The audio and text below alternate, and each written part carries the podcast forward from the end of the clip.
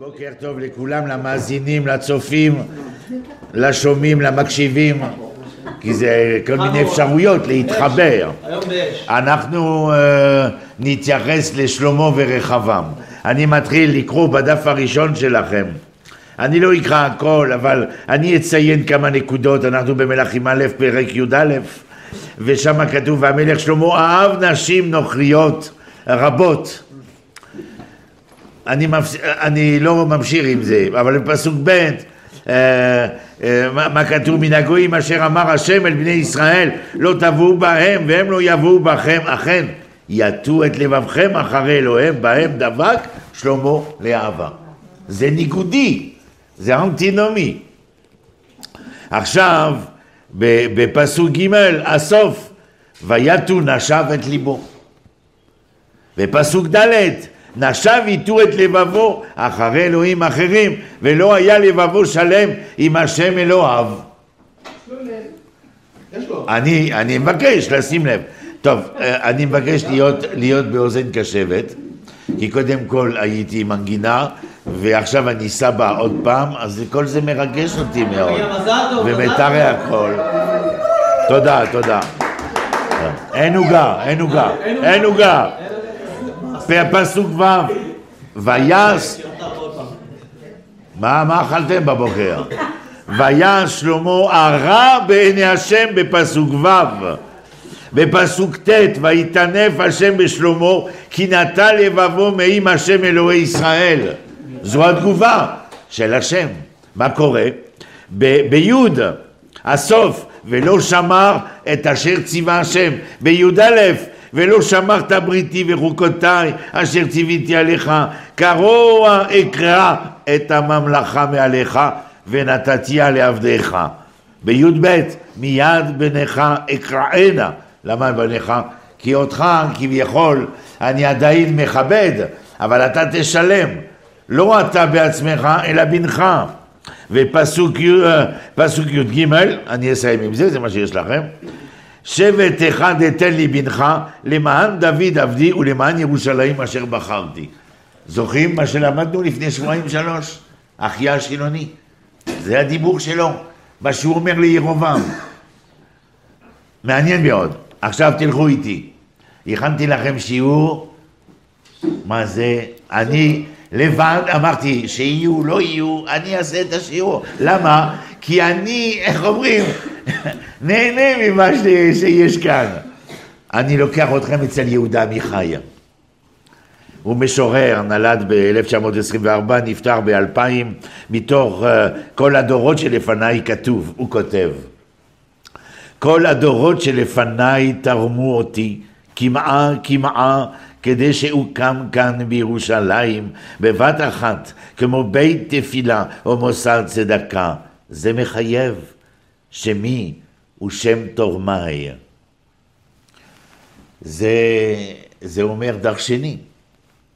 דורות על גבי אה, דורות תרמו את תרומתם. אני אינני אה, איזושהי מציאות אקס ניהילית, אלא אני תוצר של תולדות רצופות, ועל מנת שאותה תולדה מביאה את ההיוולדות הנדרשת להיסטוריה האנוש. אינני לבד, אני שרש... פועל יוצא של שרשרת הדורות. אם, ה... אם הייתי רוצה לומר לכם, זה נראה לי את שרשרת הדורות כקרשנדו מוזיקלי. קרשנדו מוזיקלי, זה הולך, הולך ובא, אבל יש רגעים לא... לא, היום בערב אני בתיאטרון ירושלים בקונצרט, אבל קונצרט מיוחד, זה אנדלוסי.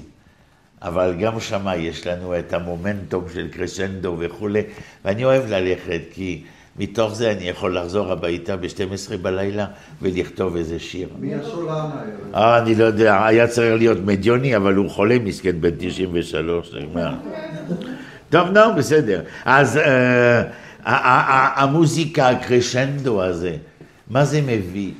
זה מביא אותנו להבנה ברורה או לא, שבכל אופן מתרחש משהו שהולך להיות כל החלומות שלנו, כל הציפיות שלנו, כל התקוות שליוו אותנו, ברגעים האלו, מתי שהמנצח לוקח את כולם ביד אחת ומרומם את כל התזמורת ומרומם את כל הציבור איתו, אנחנו כולנו ציפייה שבאותו רגע אנחנו נחווה את הישועה. כל ישועה שלא תהיה, כשזה אצל רשמנינוף או אצל בטהובן או אצל מאלר, זה, זה, לא, זה, לא, זה לא משנה. אבל אנחנו, הם לוקחים אותנו, מובילים אותנו. אבל בפרקים הקודמים, מתי ששלמה מכין את המקדש ויחנוך את המקדש מתוך כל, כל התרועות והפאר וההדר והתפארת שלו יהיה. אתם יודעים על מה חשבתי כשאני קורא פרק י"א? מה יש לך? מתוך, מתוך מה שאני קורא כאן, אני לא... אני שמחתי, אמרו לי, וואלה, רחל ילדה. אמרתי, וואי, איזו שמחה. אבל מיד, מה, מה בא? אולי אני דפוק, אבל מה בא מיד? איך הילד, הוא מרגיש טוב, ויכול, החוט הטבור, אז הוא אומר, כן, כן, החוט הטבור היה שלוש, שלושה סיבובים. אמרתי, אתם יודעים, שמתם לב שכל פעם שקורה משהו עד כדי כך שמח, בתור השמחה טמון איזשהו נימה של סכנה, שיכול להפוך את הקערה על פיה. זה מחריד, נכון? אתה לא, אל תחשוב על זה, מה אתה לא רוצה, אל תחשוב על זה. אני, זה מה שאני חושב.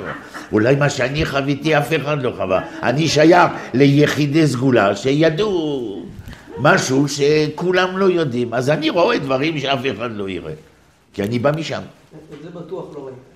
זה, זה בטוח, אני, אני מאחל לכם לא לדעת, בסדר? אבל כאן, לכן אני אומר, אני אתמול בערב שני שיעורים נתתי בעברית בצרפתית, היום בבוקר הקפדרט שלנו, אני אומר, זה המחויבות שלך, כי קיבלת את החיים במתנה.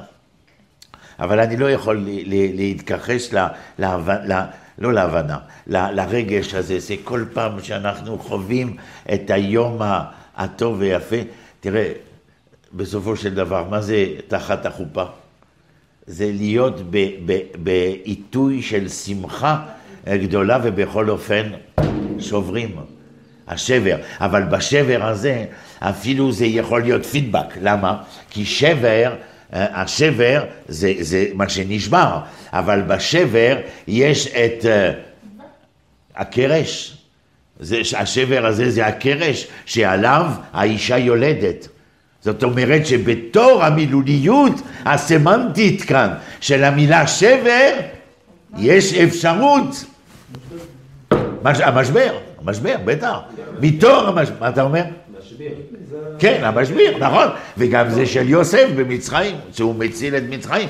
זאת אומרת, בתור המשבר אי אפשר להתייחס אל המשבר בצורה אה, אה, מאה אחוז סובייקטיבית. יש איזה דבר שטמון בתור, מעניין הדבר הזה. אולי בגלל זה בעברית האנטונים והסינונים, המילים הנרדפות והמילים הניגודיות, מאותו שורש. אה, הרבה פעמים, כן. טוב, אז אני ממשיך. בסופו של דבר, שלמה הוא בעל רכוש. רכוש כספי, רכוש שלטוני, רכוש של עוצמה, רכוש של נשים. אז פעם היה לי מורה, אומר לי, בתקופה הזו, אמרתי, סליחה, איזה תקופה? בכל התקופות. להם היה להם את, ה, את האפשרות להתחתן עם מאה, כמה אמרו לי? פילגשות, אה, שלוש מאות, אה, שבע מאות, מספרים שאתה לא יכול לתאר לעצמך. כבר עם אחד אנחנו מסתבכים, אז מה זה, אני יודע מהר מה יהיה, מה, אלף, אתה מבין? אתה חוזר הביתה, זה שיגעון, יגמרו אותך. אז זה מאוד דומה, אז מה, אני, מה, כשאני מתייחס לפרק י"א, אני בתוך דרמה, שמעתם את הדרמה, שהוא עולה בעליותיו ועם כל העושר והעוצמה, אבל האם יש עושר אמיתי בהלב, זה, זה, זה סיפור אחר. אני נמצא בתור דרמה היסטורית. למה דרמה? פעם הניטור אמר לנו, יש הבדל בין דרמה וטרגדיה. הדרמה היוונית אה, זה דבר שהסתיים בטרגדיה, והטרגדיה ממש זהו טרגדיה שתסתיים בדרמה. מה ההבדל? שבטרגדיה זה סוף, ובדרמה זה רק אמצעי, אם הבנתם אותי. בטרגדיה הוא מת. בדרמה הוא איננו מת, הוא גוסס ונחיה אותו. זה, זה, לכן אני אומר, פה זה דרמה יוונית. אני לא רוצה, זוהי טרגדיה של התקופה המלוכה בחלק השני של מלכות שלמה, שכל אחד מאיתנו למד. החכם מכל אדם. איזה שלטון, אחרי לחימה של דוד, הוא יושב בשלווה, בשלווה. אבל לאן מובילה אותה שלווה? ראינו, ראינו ביחד. אז המיל, המילים של יהודה עמיחי, כל דור ודור תורם את תרומתו, נכון? אה, בסופו של דבר, מאז שהתחלנו את שלשלת הדורות אצל האבות, אנחנו נתונים בתוך, אה, איך אומרים, גזרות מסוימות. כי כל פעם, אה, אני אומר שהרבה פעמים כתוב ויאמר וידבר השם אלוהים. ואלוהים זה הבורא של החוקים הבלתי הפיכים. יש איזשהו מושג מידת הדין. מה זה מידת הדין? לדעתי מידת הדין זה הדטרמיניזם. והשם זה, זה הבורא שאליו אני פונה, אני אומר ברכה, אני אומר יהי רצון. מה זה יהי רצון? האפשרות לשנות את הגזרה, לשנות את הכיוון. אז זה שייך יותר לחירות שנתון בי. ספינוזה יש לו באתיקה איזה אה, מילים אה, אה, שהוא אומר שאנחנו נמצאים אל תור החירות כל עוד אנחנו לא מבינים היטב את כל מה שמחייב אותנו בהיבטים הדטרמיניסטיים האלה. אז הרבה אומרים שאין לנו בחירה חופשית, אבל הייתי אומר ככה, אבל זה לא באתיקה, זה ב... לא זוכר באיזה ספר, טוב, אני לא זוכר הכל, אבל הוא אומר עוד דבר בקשר לחירות, הוא אומר, החירות אה, שלנו זה מתי שאנחנו נענים, בעין, בעין, נענים למה שמחייב אותנו. למשל, אם אני עברי, אז הזהות העברית מחייבת אותי, אז אני חופשי החירות שלי ייקרא חירות אמיתית לפי מה שכותב ספינוזה, על יסוד זה שאני, אה, איך אומרים, אענה לדרישות של הדטרמיניזם הזהותי שלי. ברור או זה סינית? אני... אני, אני אגיד לך, בשמואל, בשמואל ב' כתוב מתי ששאול אה, מפספס את עמלק, אה? יש הסיפור הזה שהוא מציל את הגג ו, ומתכחש לאמת ואומר שהעם רצה להקריב קורבנות, זה הרבה דברים ש... עוד פעם, הבריחה, כמו אצל אדם וחווה, הבריחה אצל, אצל שאול מכל אחריות בוודאי, מול המציאות הקודרת כאן. אז אה, שמואל אומר לו, טעית, אז עכשיו אתה הולך הביתה, נגמר הקריאה של המעיל, ואמר אומר, נצר ישראל לא ישקר. יפה. אם נצר ישראל לא ישקר, זאת אומרת שהנצר הזה הוא דטרמיניסטי, נכון? יפה. איפה החירות שלך? עם כל הפעילות שלך, החירותית, היא באה כדי לאשר את הדטרמיניסטיות הזאת, זאת אומרת, את הנצר ישראל שלא ישקר.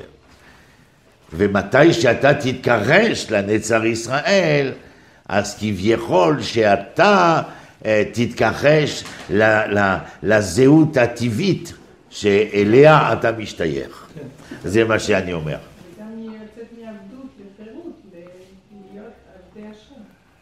כן, נכון, אבל uh, בלי להיות דתי. Uh, בקשר לזהותי כאדם, אם אני מתכחש לאנוש שבאדם שאני, מבין? אז יש... אה, טוב, אני ממשיך. אה, אז כאן, מה שקראנו, לא היה, ב, אה, לא היה לבבו שלם, וגם הוא כתב בפסוקים אלו, ויעש הרע. הבחירה האישית של המנהיג, אה, של מנהיגי העם, היא, אה, היא זאת שמכתיבה את גורל כל העם. עכשיו, אם הוא לא היה בלבבו שלם, כאחראי קולקטיבי על העם, בוודאי שהדבר הזה ישפיע על העם. אני, אני אסביר לכם עוד מעט ביותר, ביותר דיוק את מה, מה אני מתכוון. החכם שבאדם נתן ללב שלו, איך הייתי אומר? להירדם. כי אם הוא לא היה נרדם, היה ער לכל מה שקורה. אם אנחנו זוכרים מה שלמדנו עם יחיה השילוני, ירובעם לא קם על יסוד עין. ירובעם בהפגנה, המרד ההפגנתי למען הצדק החברתי שלו, הוא פועל יוצא של מציאות כוזבת. ולכן הוא קם. לב. ש... אה, העניין אה, של החזון המשותף של כולנו, שהמנהיג צריך לקחת בחשבון, של, ה, של הערבות ההדדית, אלו דברים שהתמוססו לעורר השנים. והייתי אומר שנכנס נתון מאוד, מאוד אה, מערער על יציבותנו, השכחה. שמתם לב כמה פעמים, פעמים בתנ"ך כתוב זכור אל תשכח? זכור זה, זה, זה זכר, זה מי שנותן, הוא נותן על מנת ליצור, אבל זכור זהו פעולה רגעית. עכשווית, אל תשכח. זה לא רק שהפעולה היא הייתה רגעית, אלא שאותה פעולה צריכה להימשך בזמן. וזה דבר חשוב ביותר, בהיבט האמוציונלי, בהיבט הרגשי. פיזיולוגית אני מרגיש משהו, היינו, חבר שלי נפטר לפני חודש וחצי בגיל 52 בפתאומיות, אלפי אנשים באו כי הוא היה רופא מפה עד הודעה חדשה של חסד עליון. אז אמרנו, אתם יודעים, אנחנו רוצים לתת איזשהו ביטוי לכאב שלנו, לרגש שלנו. אז ביקשו ממני, בין היתר, מה שאמרתי לכם אתמול בערב בימי ראשון, שיעור בעברית, שיעור בצרפתית. צריך לתת ביטוי שאנשים יבואו ו- ויעשו למען אה, הפריקה של, ה- של הצער אחרי שהרגע האמוציונלי של הזכור, ימי הזיכרון, שבעת הימים, חודש, אנחנו נכנסנו מאז לפני שבועיים ב"אל תשכח". כמה אנחנו ב"אל תשכח" היום? הרבה הרבה פחות. הרבה הרבה פחות. שבאים ורוצים ברצון עז לפרוק. על ידי הלימוד, על ידי ההתמודדות עם דברים שאולי ניקח ממנו על מנת שנוכל לבצע. וכאן מה שנכנס אצל, בשלטון הישראלי זו השכחה. השכחה ממה שציינתי, החזון המשותף והערבות ההדדית. ורשמתי לכם משהו, מישהי שהיא מאוד אה, מדברת אה, אלינו גם כן, זלדה. שנחסון מישקובסקי, למי שיודע, זלדה המשוררת, כולם אולי מכירים, היא גם נולדה ב-1914, היא נפטרה ב-1984, והיא כותבת כך, אנחנו נקרא ביחד: לא ארחב בחלל משולחת רסן, פן יבלע ענן את הפס הדקיק שבליבי, שמפריד בין טוב לרע, אין לי קיום בלי הברקים והקולות ששמעתי בסיני. יפה היום, אנחנו בפילוסופיה השיראית. זה כל כך יפה.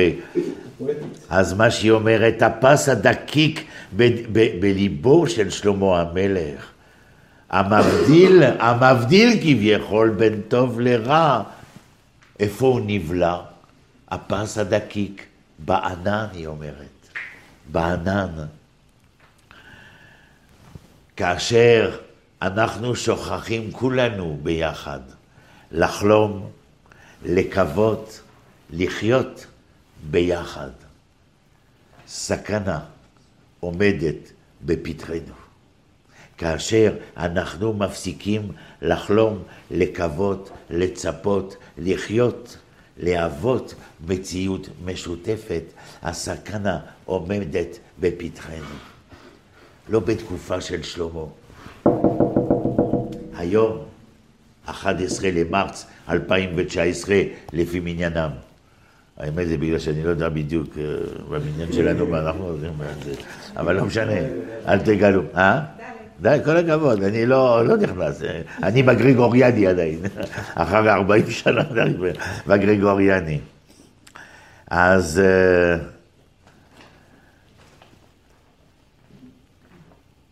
זה ה, ה, מה שהייתי אומר, הפרק הי"א הזה.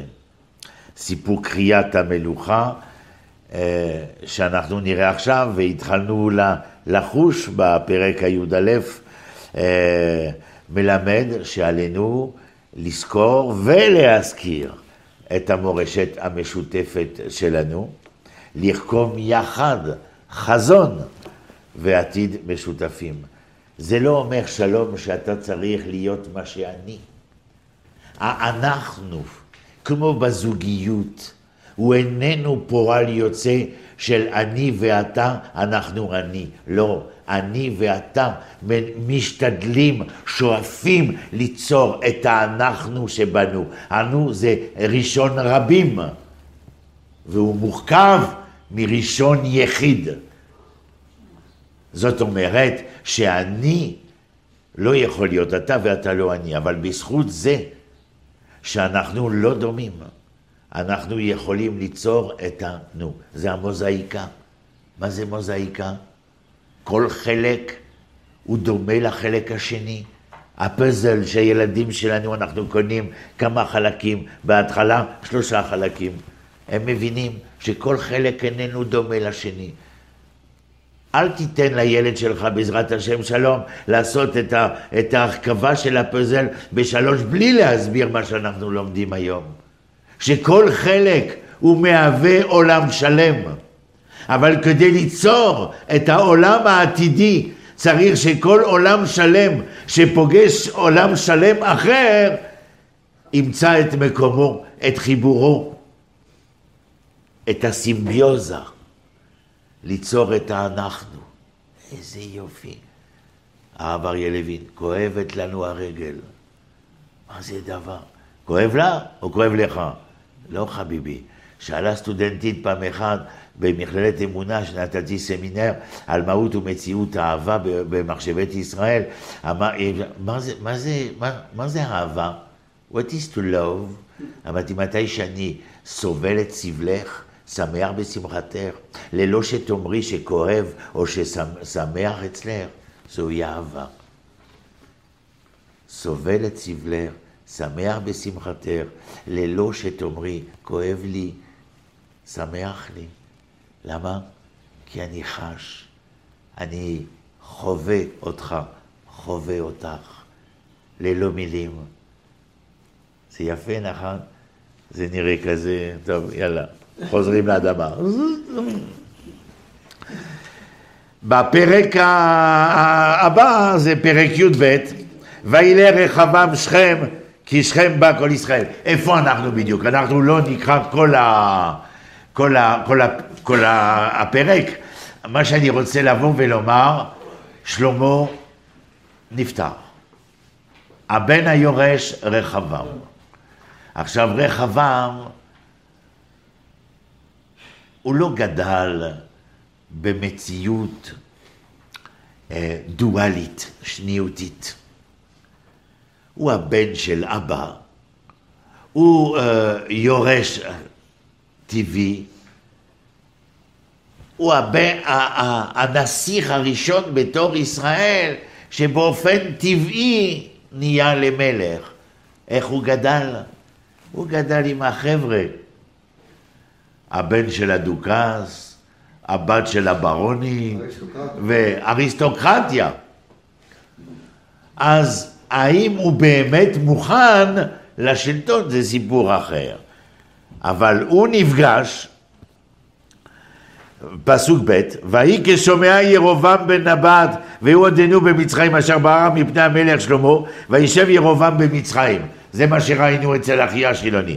מה שמעניין אותנו פה, פסוק ג', וישלחו ויקראו לו, ויבוא ירובעם אה, וכל קהל ישראל, וידבר אל רחבעם לאמור. למה שבטי ישראל מוציאים לנכון לקחו לירובעם שברח למצרים? אנחנו זוכרים. ירובעם אחרי המרד ההפגנתי נגד השלטון הרודני של שלמה. איזה שלטון רודני? שלטון רודני שהוא חייב את ימי המילואים, את המיסים, את הבנייה הבלתי פוסקת, המופרזת, למען כל נסיכה. ירובעם לא סבל, ברח, פגש יחיא השילוני, יחיא אומר לו, אל תדאג יא חביבי, אתה תהיה מלך על ישראל. מעניין, אבל זה ככה. למה? יש שני היבטים. יש היבט מטאפיזי, זה רצון של השם, אחרי שבפסוק, בפרק י"א, שלמה איננו מתנהל ומתנהג כפי הנדרש ממנו, אז הקדוש ברוך הוא החליט שהוא ישאיר לו שבט אחד, אולי שני שבטים, ו... יהיה הקרע בתור, בתור המדינה, בתור הממלכה. זה ההיבט המטאפיזי, אבל יש היבט פיזי אימננטי. מה ההיבט האימננטי? זה איך מתנהג שלמה, איך מנהל המערכת החברתית-כלכלית של שלמה, ירובעם איננו מקבל. והוא מורד בהפגנתיות ובורח. אחיה אומר לו, אל תברח, ל... הוא רצה ללכת לאפרים, אתם זוכרים? ולהרים את ה... איך אומרים? את ההפגנתיות הכללית של דרך שבט אפרים, של כל שבטי ישראל, נכון? אבל יחיה אומר לו, לא. אחרי ששלמה שולח הודעה אה, ברוב עם ועדה שהוא מחפש אחרי ירובעם כדי לחסל אותו, כי הוא מרד במלכות, אז הוא בורח למצרים. שבטי ישראל מבקשים להחזיר את, את, את ירובעם. למה? אנחנו, אנחנו קוראים פסוק ד' אביך הקשה את עולנו ואתה אתה הקל מעבודת אביך הקשה ומעולו הכבד אשר נתן עלינו ונעבדך. הם אמרו למלך רחבעם תבוא לשומרון, אנחנו, אה, יהיה הפגנה, עדיין לא הפגנת כוח, הפגנה להמליך אותך כמלך על ישראל. מאז ומתמיד, כבר שאול ודוד.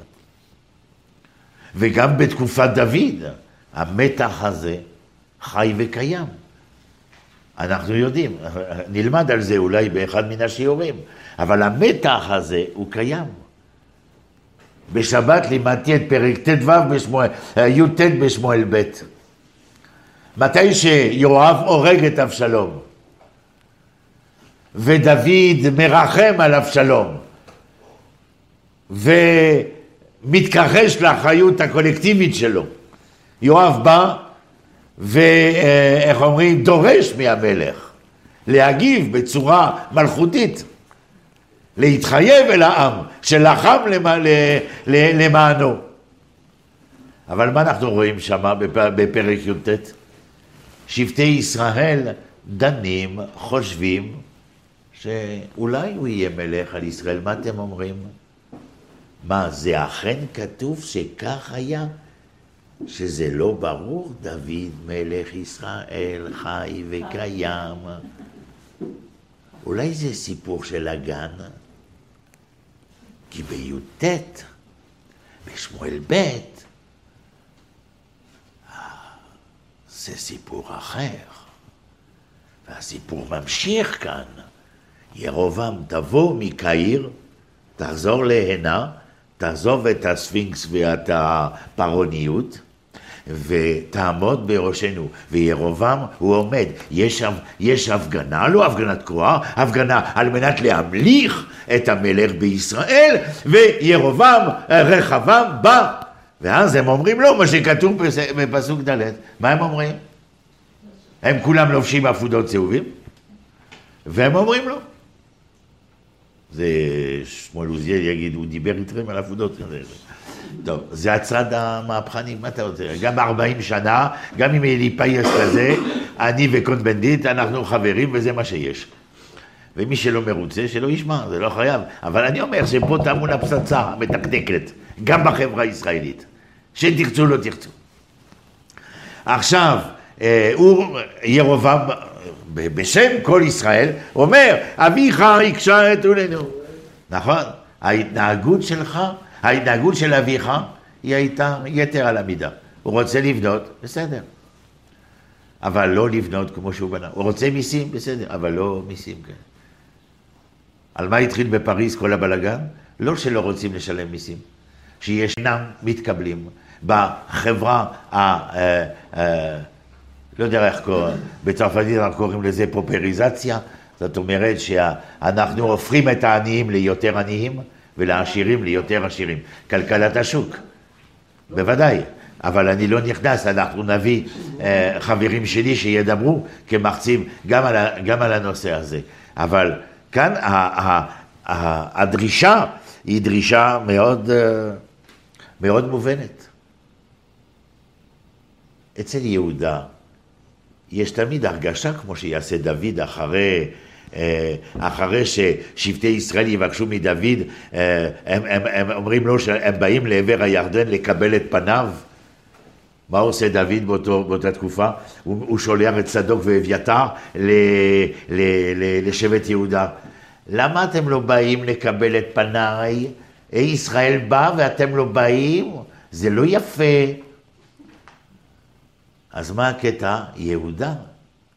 זה כאילו מהווה איזושהי אריסטוקרטיה מסוימת, ובני ישראל לא מקבלים את זה.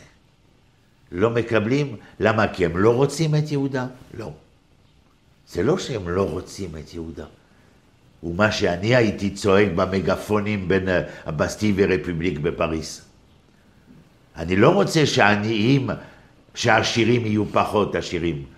אני דורש שהעניים יהיו פחות עניים. זה מה שאני דורש.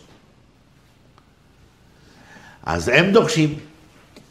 ומה קורה?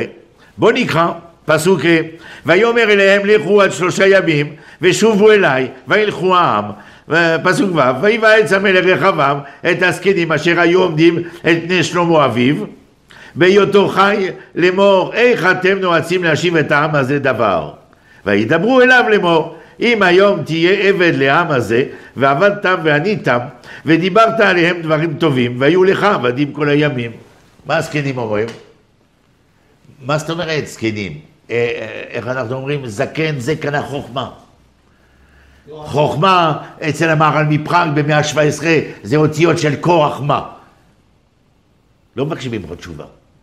מבקשים תורה, המסוגלות לנסח את השאלה הנכונה. כי אם השאלה מנוסחת בצורה נכונה, חלק מן התשובה כבר בפנים. הזקנים עם חוכמתם מבינים שמה צריך לעשות רחבעם? להיענות לדרישות העם. ואז מה קורה? אה, פסוק ח' ויעזוב את עצת הזקנים אשר יעצו ויבעץ את הילדים אשר גדלו איתו. מעניין, אם הם גדלו איתו, זאת אומרת שברגע הזה הם עדיין ילדים או לא ילדים? לא. הם לא ילדים, אבל אם הטקסט אומר שהילדים שגדלו ואינם ילדים הם ילדים, זאת אומרת שבגובה הם באמת מבוגרים. הילדותיות נמצאת. ומה הביטוי של הילדותיות? עכשוויות. מי אומר עכשיו במבה? עכשיו גלידה? או יש כאלה משיח עכשיו, או שלום עכשיו. מי מדבר על עכשוויות? ילד. למה? כי הוא איננו מבין שהדרך זה, זה תהליך. דרך זה, זה תהליך, וזה מאוד מעניין.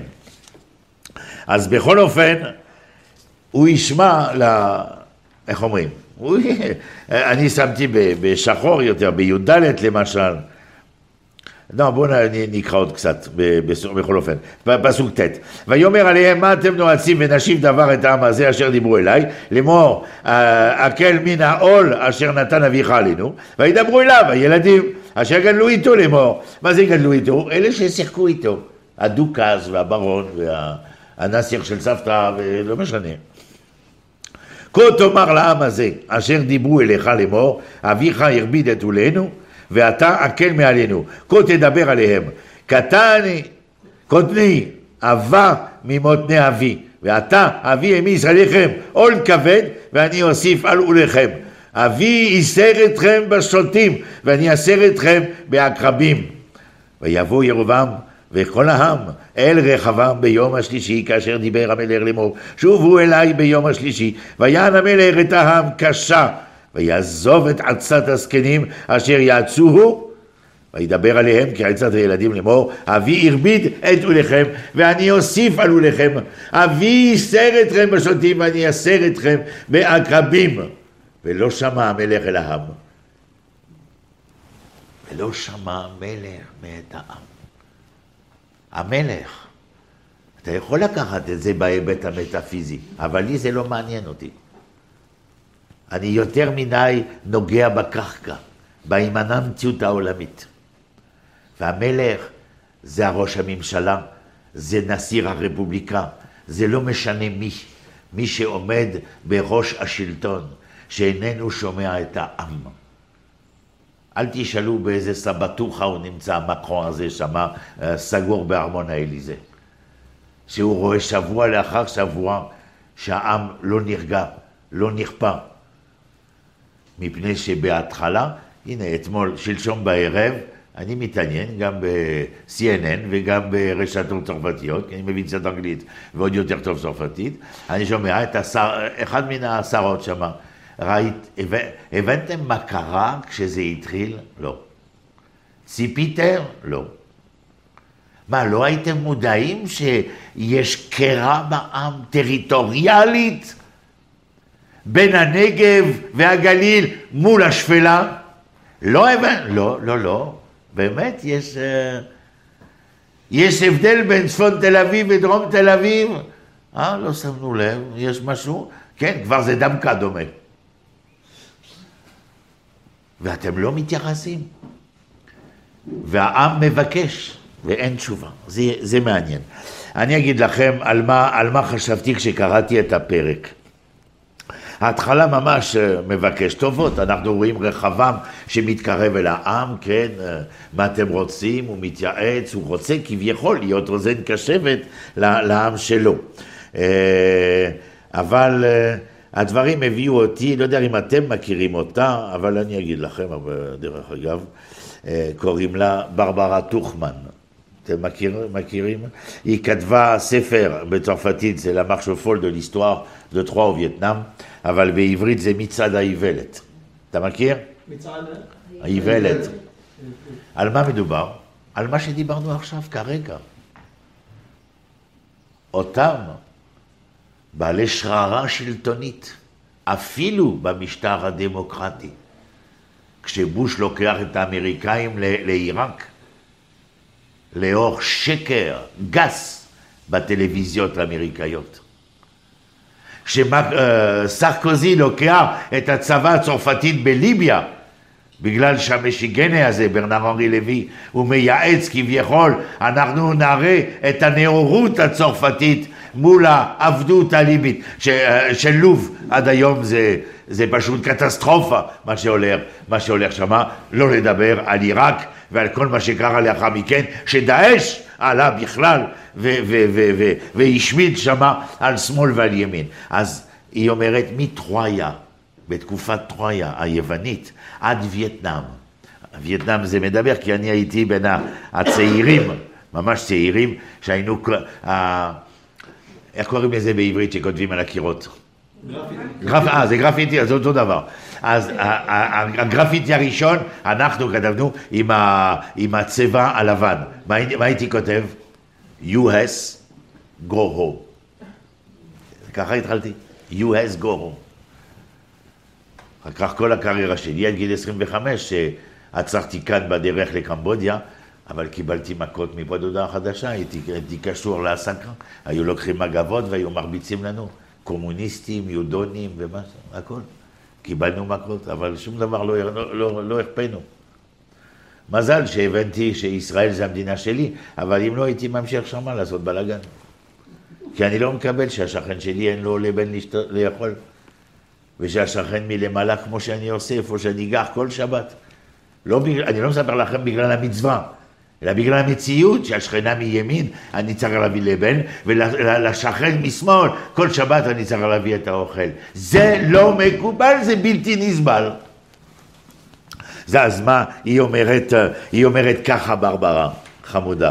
הראשון, ברש... אה, היא אומרת, מבלי לאבד זמן אה, עשה המלך החדש את מעשה האיוולת שהוביל, כי למי היא מתייחסת ברברה טוכמן? לרחבעם, תתפלא. לפני טרויה, במ- במסלול שלה, הסוציו-פילוסופי היסטורי, מטרויה לווייטנאם, היא מדברת על מי? על רחבעם. מבלי לאבד זמן עשה המלך החדש את מעשה האיוולת שהוביל להתפלגות עמו ולאובדן עשרת שבטי הצפון שהיו לממלכת ישראל. פנייתו לילדים שעימם התרועע בצעירותו הייתה באורכיו. הם נתנו את העצה שידעו שתערב לאוזנו. הם ניסחו בעבורו את המילים המפורסמות העשויות להיות סיסמתו של כל רודן. איך היא מנתחת את זה? יש הרבה אנשים טובים בארצות הברית. הרב ציודה, תמיד, משפט אחד הוא אמר לי ב-1980, הוא אמר לי, אין, יש הרבה חסידי אומות העולם, אבל אין אומות חסידות. אבל אין. אין אומות חסידות. אבל יש הרבה חסידי אומות העולם, ברור. אה, זה לא הלכתי אה, אה, כמו החדשות היום בבוקר לעשות לה בדיקת דנ"א. שמעתם על השטויות האלה? טוב, לא משנה. לא. בוא סבבה לך, מה, אל תתקפי אותי, אני חלש, אני חולה לב. מה, אתה יודע. את תסכ- תסכימי שיעשו לך בדיקת דנ"א כדי לדעת מי את? מה הבעיה? מה הבעיה לקחת DNA? אני דווקא רציתי, אם זה לא היה כל כך... אה, אה, יש לנו סיפור... אבל- משפחתי, אבל- הבנת על מה אנחנו מדברים? על העולה החדש שמגיע ולא... אה, זה לא יכול אה, לשלול בסדר. התנגדות שלו, כי- יבול נירנברג, היהודים- יבול אר מג'יסטר. אם הבדיקה הזאת לא זה לא יכול לשלול את ההתנגדות שלו, אם יש לו התנגדות. אבל מצד שני, אם אין לו הוכחות, זה יכול להיות הוכחה, זה רק לטובתם. כן, טוב, בסדר, אוקיי. אז ברברה טרוחמן, אני משאיר איתך עם מה שאת אומרת. ברברה טרוחמן היא מזכירה דבר מעניין מאוד. ב-1775 היא מצאה איזה כומר אנגליקני שקראו לו ג'ון וקסלי.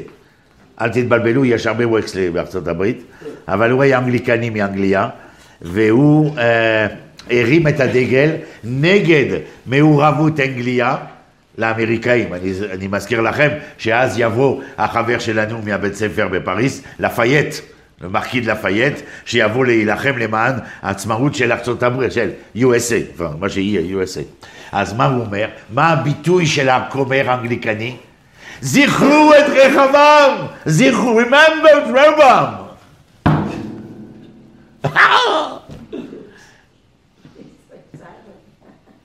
זה מה שהוא אומר.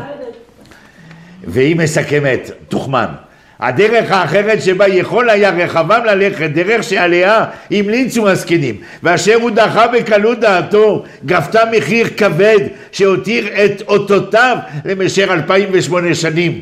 קלות הדעת של רחבעם משמשת דגל שחור למנהיגים שהמשיכו את מצעד האיוולת. איזה לימוד תנ"כי!